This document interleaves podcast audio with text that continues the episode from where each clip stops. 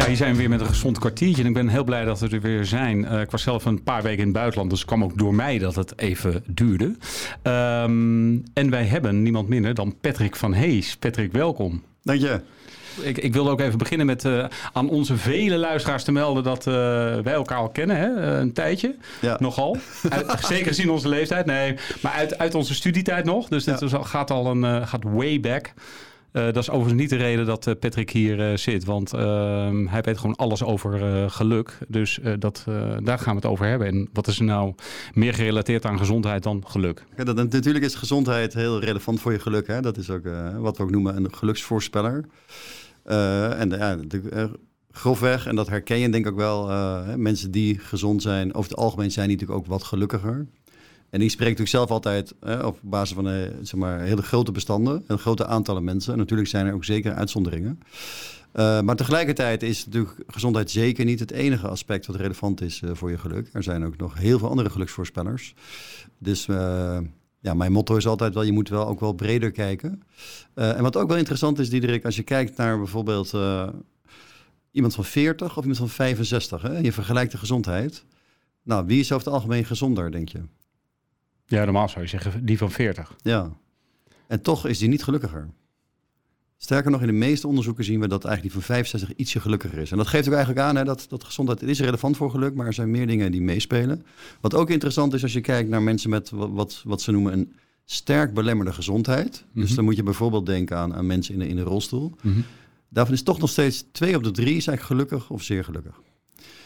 Uh, en misschien laatste toevoeging, uh, het blijkt ook niet eens zo heel relevant te zijn hoe gezond jij bent. Hè? Hoe, hoe object, als, een, als een arts objectief zou vaststellen, jou zou onderzoeken. Nou, jij, ik weet toevallig, jij bent een heel gezond, fit iemand. Hè? Mhm.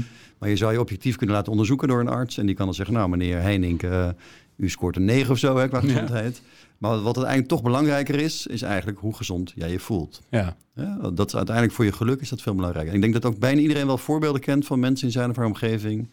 Die misschien... Uh, op het oog ja, niet zo heel veel lichamelijk problemen hebben, maar dat toch misschien wel een groot deel van de dag uh, aan refereren. Ja. En ik ken zelf bijvoorbeeld ook een goede vriend uh, die leidt aan uh, eh, MS. Jacco heet hij. Ja, en als je Jacco vraagt hoe gaat het met je, zegt hij altijd uitstekend. Ja. Kan niet beter. Ja. En laatst zei hij zelfs tegen mij, en Jacco die kan echt heel, heel moeilijk lopen. Hij zei ja, maar lopen is eigenlijk sowieso overrated. Uh, oh, overschat fenomeen. Ja, ja. ja, precies. Ja, ja? Oh ja, wat mooi. Ja, ja. Maar dus dat heeft dan met een, een, een instelling of een geestelijke instelling of mindset te maken. Wat, wat, wat zijn uh, de andere, ja, hoe noem je het? Jij noemt het Geluk. pijlers, hè, denk ik, waar je geluk op baseert. Ja, als je het hebt over pijlers, hè, dat, wij ons, ik onderscheid eigenlijk drie, drie pijlers. En uh, die kun je heel makkelijk onthouden aan, aan de hand van het zinnetje. En dat is ook de titel van een van mijn boeken. geluk is dom. D-O-M. En dat mm staat voor doelen oplaadpunten en mensen. Ja. En die kunnen jou alle drie afzonderlijk geluk brengen, maar voor duurzaam geluk op lange termijn heb je ze alle drie nodig op voldoende niveau. En, en, en gezondheid heeft heel veel met die oplaadpunten te maken. Dat, mhm. eh, ja, hoe gezond ben je? Uh, hoe gezond voel je? En daarbij ook bijvoorbeeld, uh, ben je ook fysiek beperkt om te, dat te kunnen doen wat je zou willen doen. Mhm. Maar wat er ook mee te maken heeft, is bijvoorbeeld, kun je goed ontspannen of niet? Kun je goed slapen of niet? Heb je lichaamsbeweging? Hoe is je seksleven? Er zijn, kun je genieten van, van allerlei zaken. Dus er zijn altijd veel meer dingen die ook meespelen. Het gevaar is als je over geluk praat, hè, wat ook eigenlijk bij gezondheid zo is, hè, dat mensen toch de neiging hebben heel in te zoomen op één of twee dingen. Ja. Weet je, ja, je moet niet roken. Ja, ja precies. Uh, ja. En iedere vaak de fysieke dingen ook, hè, denk ja, precies. Ja.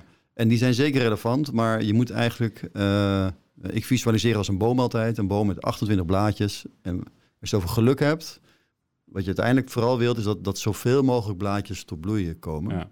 En dat je niet blind staart op, op één ervan. Ik vind een mooie gezegde van uh, professor Daniel Kahneman, bekende ja. Amerikaan uh, psycholoog, winnaar Nobelprijs. En hij zei: uh, Iets is bijna nooit zo belangrijk als dat je denkt dat het is op het moment dat je eraan denkt. Want je hebt bijvoorbeeld last van je knie, of er hangt misschien een ontslag boven je hoofd of zo. En dat kan je hele denken helemaal over, zeg maar. Terwijl als je dan even uitzoomt, dat je denkt, ja wacht eens even, ik heb nog steeds een leuke relatie. Ik woon nog steeds in een van de gelukkigste landen ter wereld. Ik heb een dak boven mijn hoofd, ik heb lieve mensen om me heen, et cetera.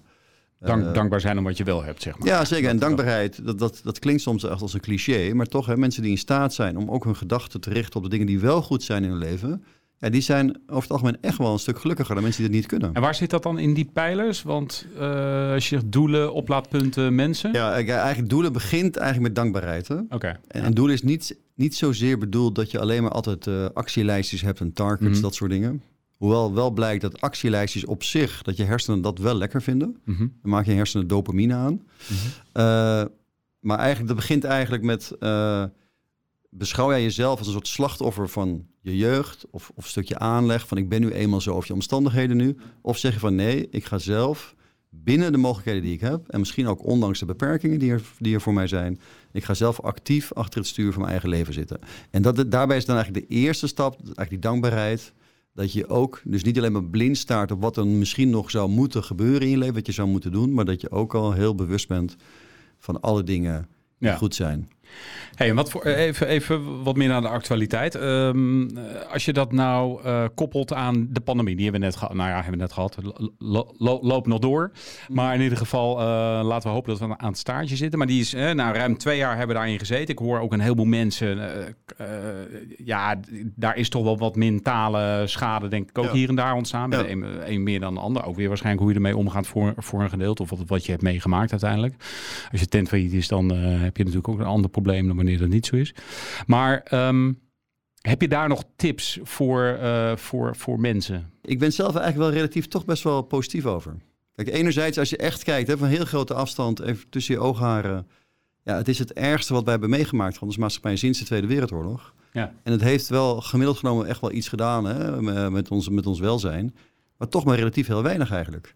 En ik denk ook dat ook die generatie... Uh, als we iets verder kijken, op middellange termijn, dat het eigenlijk misschien ook niet eens zo heel slecht voor ze geweest is. Hè? Dat je gewoon toch een klein beetje eelt op je ziel hebt. Gewoon mhm. ook even iets minder periode hebt gehad. En, en daarna weer, ja, weer, weer Even uit de comfortzone bent getrokken, zeg maar. Ja, precies. En dat is natuurlijk ook, ja, we, noemen wel eens de patat-patat-generatie. of uh, en dat is ook, ook iets van alle eeuwen. Hè? Dat zeggen alle ouderen altijd over de jonge generatie. Ja, precies, dat gaat deze generatie ook weer zeggen over hun kinderen. Van vroeger was alles beter en zo, weet je wel. En de jeugd, de jeugd tegenwoordig. Ja. Maar dat is zeg maar wat milde tegenslag. Hè? En nogmaals, hè, als je heel direct geraakt bent, dat, dat kan heel heftig zijn. En iedereen verdient dan denk ik ook alle mogelijke steun vanuit de overheid en ook vanuit de omgeving, et cetera. Maar veel mensen zijn wat meer indirect geraakt, zeg maar. Ja, en dat is dan wat milde tegenslag is op langere termijn echt niet slecht voor je geluk. En wat we ook echt keer op keer zien, wij als mensen hebben ook veel meer veerkracht in ons dan we vaak van tevoren zelf realiseren. En dat hebben we eigenlijk al bewezen met deze hele pandemie. Want als ik ruim twee jaar geleden had tegen jou had gezegd, nou Diederik, of DJ, hè, zoals wij jou uh, van de studie dan noemen. Mijn DJ-naam was dat nog vroeger. Ja. Van DJ, als, als, ik dat had gezegd, januari 2020. Let op, de komende twee jaar gaat, uh, gaan bijna alle horeca dicht. Je moet afstand houden, je moet thuiswerken, mondkapjes. Dan had je echt gezegd, nou Van Hees, je bent helemaal gek. Ja, ja en, gaat niemand uh, doen. Dat gaat niemand doen, weet je wel. En natuurlijk, het, het, heeft gepiept en gekraakt, maar uiteindelijk, we hebben het wel gedaan met elkaar. We hebben het gefixt. ja.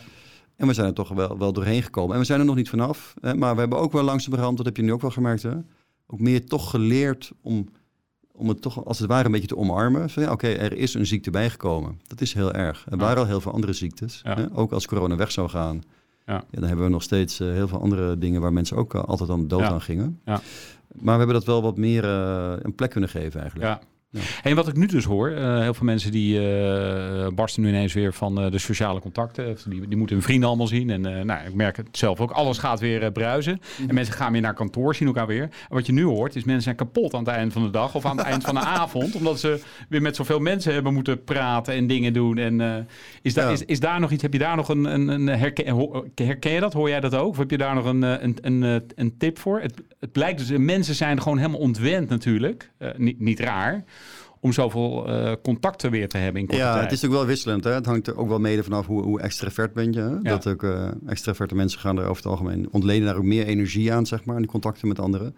Maar voor een deel moeten we het weer een beetje, weer een beetje aan wennen, inderdaad. Hè? Ja. Maar ik denk, je moet ook niet, uh, je moet ook niet onderschatten, ook zeg maar dat, dat, dat wat ze noemen de Zoom-fatigue. Hè? Daar is ook echt onderzoek naar gedaan. hè? Dat mensen heel veel via Zoom of Teams of al die andere uh, videoplatforms zeg maar, heel veel hebben gewerkt en vergaderd. Dat was ook voor heel veel mensen, had echt negatieve impact. Ja. En dat, is toch, uh, dat was voor veel mensen toch vermoeiender. Ja. Dus wat dat betreft, uh, denk ik ook daarbij, ja, het is gewoon weer eventjes wennen. En dat is ook, uh, mensen gaan voor het eerst weer naar vol café en dat is weer even wennen. En je ziet wel nog steeds hè, dat een deel van de bevolking het ook nog steeds een beetje ontwijkt. Hè? Nog steeds zitten theaters niet helemaal vol, ja. Et cetera, de restaurants. Maar uh, ja, ik denk dat we als ze iets verder zijn, dat het ook wel weer uh, wel goed komt. En wat ik wel heel veel hoor, want ik kom bij heel veel verschillende organisaties, dat zeg maar dat, dat, dat hybride werken, hè, zeg maar grofweg 50-50 thuis en op kantoor, ja, dat bijna iedereen het wel omarmt. Dat is wel ook, en dat misschien nog wel veel mensen nog wel stiekem nog wel liever nog iets meer thuis zouden werken dan, dan die 50 procent. Dus ja, dat, dat gaat echt niet meer weg. Dat, dat zit volgens mij heel erg in, in, in, in vrijheid hebben om te, te kiezen wat het beste bij je past, hè, denk ik, of ja. niet? En dat is ook wel belangrijk. Hè? Dat, dat is ook weer een van die 28 eigen blaadjes aan die geluksboom. Hè? Dat is ook een geluksvoorspeller, eigenlijk autonomie. Ja. In hoeverre heb jij het gevoel dat je je leven zelf kan invullen? En in een werkomgeving is dat wel een relevant iets. Ik hoorde al van een gemeente, dat was al na een paar maanden toen we midden in corona zaten en ik ging daar een, eh, een webinar geven. En toen zei een manager tegen mij, ja, ik heb al één verzoek van iemand die, zei, die vroeg mij, als dit straks voorbij is, kan ik dan gewoon thuis blijven werken? Ja, gewoon volledig. Ja. Dat kun je ook een beetje vergelijken met bijvoorbeeld uh, wel of niet s'avonds of in het weekend mails beantwoorden. Mhm. Er zijn organisaties die dat bijvoorbeeld verbieden of die zeggen, we mogen, je mag s'avonds niet mailen. Ik denk dat dat een soort verkeerd soort paternalisme is. Mm. Want de, eigenlijk beperk je daarmee toch die keuzevrijheid. Want wellicht in jouw geval zeg ja, het past heel goed uh, in mijn bioritme of in gewoon hoe mijn, hoe mijn dag meestal verloopt. Dat ik gewoon s'avonds om tien uur nog eventjes mijn mailtjes check en dan ga jij misschien rustiger slapen. Je kunt wel zeggen, uh, zo gauw je buiten de normale werktijden misschien een mail ontvangt, uh, niemand kan van jou verwachten dat je dan reageert. Hè? Ja. Tenzij het natuurlijk echt een, een heel groot actueel of een acuut probleem is. Ja. Ik denk dat daar, wat daar trouwens heel belangrijk maar goed, uh, zonder op dat detail te zoomen, dat daar in het, dat geloof ik heel erg wat je zegt, want dan leg je ook weer iets op. Dat daar vooral aan leiderschap van bedrijven ook heel erg ligt. Want als de CEO een mailtje stuurt in de avond, dan voelen mensen zich wel verplicht om nog, dat hoor ik zo vaak. Ja. Oh ja, of de CFO, oh ja, nu moet ik wel even reageren. Dus het is vooral ook aan hen misschien om dat in ieder geval, uh, in ieder geval bewust te zijn. Wat ze mee doen uh, is dan een tweede. Ja, zeker. Ik denk dat dat wel belangrijk is. Kijk, als een, een, een nou ja, een, een normale medewerker een, een mailtje aan iemand stuurt, dan is dat misschien nog anders. Maar jij ziet ook van de CEO, oh ja, ja, dan moet ik nu wel even gaan eh, reageren. Ook al is zondagavond 10 uur, zeg maar. Ja. ja. dat is ook nog wel misschien een verschil. Ja, precies. Ja. Hey, want werkgeluk is natuurlijk ook wel een, uh, als we dat nog heel even aansnijden, werk, werkgeluk is natuurlijk ook een thema waar jij heel erg naar kijkt, lijkt me. En, en nou, dat is volgens mij ook uh, actueler dan ooit, mede door de pandemie, denk ik. Maar... Ja, ja dat, dat, is, dat is positief. Hè? Er is heel veel aandacht voor. Uh, hoewel ik wel zie dat het is wel toch vaak vrij beperkt enerzijds wat ik heel veel zie bij organisaties die dan al iets doen rondom het thema werkgeluk. Hè, of soms, soms noemen ze het werkplezier. Of, mhm. of ze hebben het over andere uh, bevlogenheid of vitaliteit. Maar, maar vaak, werkgeluk wordt eigenlijk wel, wel het vaakste genoemd. Um, en dan zeggen ze bijvoorbeeld tegen mij van ja, we zijn ook bezig met werkgeluk, want we hebben net iedereen een, uh, een cursus mindfulness gegeven. En zeg ik altijd, nou, dat is heel mooi, hè? want mindfulness is ook relevant. Hè? Lijkt misschien wat zweverig, maar onderzoek suggereert echt dat uh, als je mindful bent, je kunt je aandacht goed houden bij dat wat je aan het doen bent, zonder direct te oordelen, dat het echt wel bijdraagt aan je geluk. Um, maar ik zeg altijd, maar had iedereen het dan ook nodig? Ja. Het is heel vaak een beetje one size fits all, wat er nu toe wordt aangeboden. En wat je heel veel ziet, uh, wat voor een deel ook wel te begrijpen is, echt focus zeg maar, op de werkomgeving. En ik zeg altijd maar, als je alleen maar focust op werkgeluk, dat is echt te beperkt. Want werkgeluk en privégeluk gaan hand in hand. Ja. En dat is als het ware alsof jij, Diederik, zegt... nou, ik, ik ga even naar de, naar de huisarts voor een soort medische check-up. Ja. En die huisarts gaat alleen jouw benen nakijken. Ja. Ja, ja, en zegt, nou, het ziet er goed uit. Ja, nou, ik weet toevallig, jij hebt gespierde benen. Enorm. dus dat... Pas er net in die podcast. Maar als je over geluk hebt, je moet echt breed kijken. En je ziet zelfs... Uh, hoe gelukkig iemand privé is, dat is eigenlijk de beste voorspeller van de productiviteit op het werk. Ja, dus als je eigenlijk heel logisch inderdaad. Het is maar, heel logisch. maar toch wordt het niet zo altijd benaderd inderdaad. Nee, nee. nee. nee maar gelukkig wel langzamerhand steeds meer. En steeds meer werkgevers zijn echt heel actief en heel serieus bezig. En, en gelukkig, of wat nog extra meehelpt, is natuurlijk nu de kracht op de arbeidsmarkt. Hè? Dus dan moeten werkgevers nog wel extra gewoon uh, de werknemers serieus nemen. Dus uh, dat is wel heel mooi om te zien. Ja. ja. Ben je nog met een uh, boek weer bezig? Je hebt er inmiddels, hoeveel heb je er nu geschreven over geluk? Uh, ik heb er vier geschreven. Vier. En ik uh, ben nu inderdaad uh, aan het praten en denken over een vijfde boek. Ja, ja? ja ah, heel leuk. Ja. Nou, kijk, daar, daar, daar, daar, kijken we, daar kijken we wel naar uit. En, en je spreekt heel veel hè? bij bedrijven, in, in, voor teams, ja, toch? Over, heel veel over organisaties, overheidsinstellingen, ziekenhuizen in binnen- en buitenland. En dat is natuurlijk ook heel leuk om te doen. Dat is ook. Ja. nee, precies. En het, ik, merk nu al in deze podcast, ja, het heet gezond kwartiertje, dus we houden het ook altijd bij een kwartiertje. Maar ja, dat, uiteraard geluk. Het grote topic bestaat eigenlijk niet, dus daar kun je, daar kun je dagen over doorpraten. Maar dat moeten we misschien nog maar een keer doen. Heb je nog een, een, een, een mooie uitsmijter, een tip, een tip over geluk waar mensen bij wijze van spreken morgen mee, mee aan de gang kunnen? je, hebt de, je hebt de pijlers natuurlijk al genoemd, Dom, dus dat is denk ik wel heel waardevol dat mensen daar nou, eens even goed over na kunnen denken. Ja, dat is een soort basis houvast. Hè. Doelen, oplaadpunten, mensen. Ik heb gemerkt, iedereen van CEO tot, tot, tot, een kind van tien kan dat op zijn eigen niveau zeg maar, invullen. Ja, als ik een hele simpele tip zou moeten geven, en het gevaar is natuurlijk dat ik dan ook ga generaliseren. Ja. Maar ik zou bijvoorbeeld kunnen zeggen, uh, begin iedere, iedere dag met een one-minute message. En dat, dat is? heel eenvoudig. Dat zeg maar na het ontbijt, maar voor je werkdag begint. Ja. Dan pak je je telefoon. Mhm. Dan denk je eventjes nou, over iemand die je kent. Dat kan misschien Stefan zijn, die je net ontmoet hebt uh, op dezelfde dag. Maar dat kan ook nog uh, een oude studiegenoot zijn van uh, 30, 40 jaar geleden. of de buurman, buurvrouw, uh, neefje, nichtje. Het maakt niet uit. En dan stuur je gewoon even een heel kort berichtje. Zeg je gewoon even, hey Ellen. Dat doe je ook echt dus? Zeg maar een ja, ja, appje of zo? Kijk, een appje is het meest laagdrempelig. Hè? Het kan ook een sms'je zijn, een mailtje. je kan ook een kaartje sturen of een briefje schrijven. Je kunt ook iemand bellen. Mm Eigenlijk is best wel gek, hè? Heel veel mensen als ze jarig zijn, dan krijgen ze via alle social media opeens uh, gefeliciteerd. Ja, Facebook of, uh, of zo, ja. hartjes of appgroepjes. Maar ja, waarom bel je niet er eventjes? Hè? Ja. Als we heel kort zijn, gewoon zeggen, hey, hartstikke leuk, je bent jarig, een fijne dag, ga je nog iets leuks doen. En, en het aardige is, ik heb het ook getest, zeker als, als het gaat om een appje sturen, het kost mensen ongeveer 20 seconden. Dus het is nog, nog niet eens één minuut. En iedereen heeft aan het begin van de werkdag 20 seconden. Ja. En op deze manier, heel laagdrempelig, dan investeer jij in misschien wel jouw belangrijkste bezit voor een duurzaam gelukkig leven. Namelijk jouw sociale netwerk. Ja, Want je zult zien, mensen gaan reageren hey Stefan, wat leuk, ik moest toch aan jou denken. Uh, het kan een berichtje zijn, het kan ook zijn, ik heb net nog, uh, ik was even bij een boekwinkel, ik zag een, een boek staan over Poetin. Nou, ik werk met iemand samen, die, die is een boek aan het schrijven en dat heeft ermee te maken. Dus ik stuur hem gewoon even een fotootje. Hey, Wist je dat dit boek er ook is? Hij zei, oh, bedankt voor de tip. Ja, dat is en dan, precies.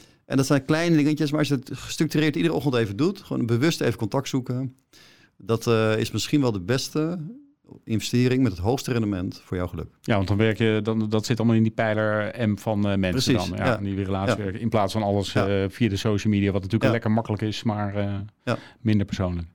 Nou, ik vind het. Nou, ik, ik ga de hele week uh, one-minute uh, messages doen. Ik, uh, ik, ik, kijk eruit. Nee, hele goede, goede tip. Patrick, ik, volgens mij moeten we nog een keer doorpraten. Maar ik vond het superleuk dat je er was. Leuk om elkaar zo een keer te spreken. Hè? Toch ja. anders. We gaan zo meteen denk ik nog even een hapje eten.